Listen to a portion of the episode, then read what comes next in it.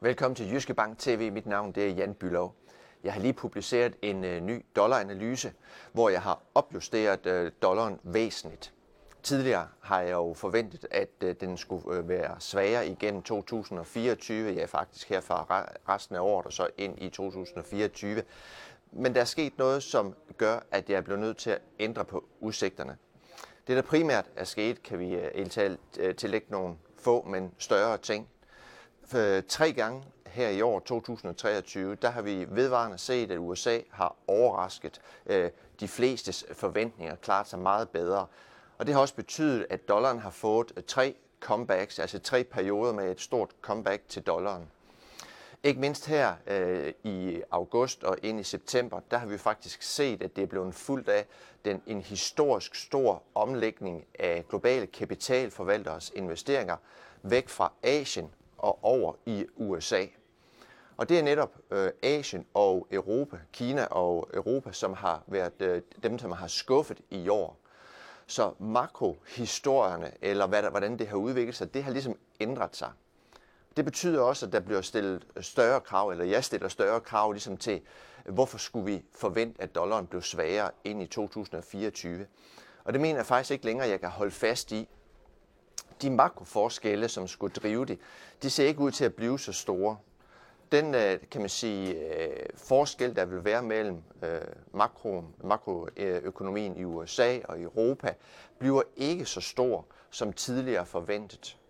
Vi kan også se, at renteforskellen, som jo er normalt er rigtig vigtig for valutaerne, hvordan de udvikler sig, det er jo to valutaer over for hinanden, at øh, det er ret usikkert, hvordan det kommer til at øh, udvikle sig. Her i Jyske Bank, der forventer vi i vores renteprognose med de ledende renter, at der vil ske en indsnævring i rentespændet over for USA med øh, 100 basispunkter, og det vil være til ugunst for dollaren. Men hvis jeg ser på, hvordan pengemarkedet priser det, så priser man nu kun, at det vil være til ugunst for dollaren med 12 basispunkter. Det vil sige, at der er rigtig, rigtig stor usikkerhed derude om, hvordan det vil forløbe igennem øh, det næste års tid. Så jeg har ligesom nedjusteret ligesom de forskelle, der skal drive valutaerne.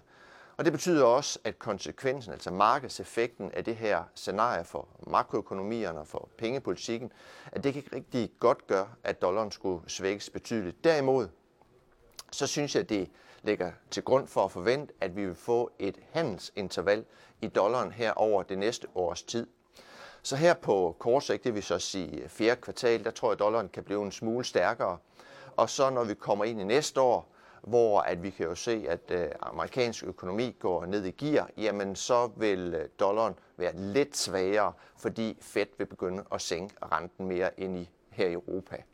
Så en stærkere dollar her i fjerde kvartal, lidt svagere i øh, næste år, men overordnet over de næste 12 måneder et handelsinterval.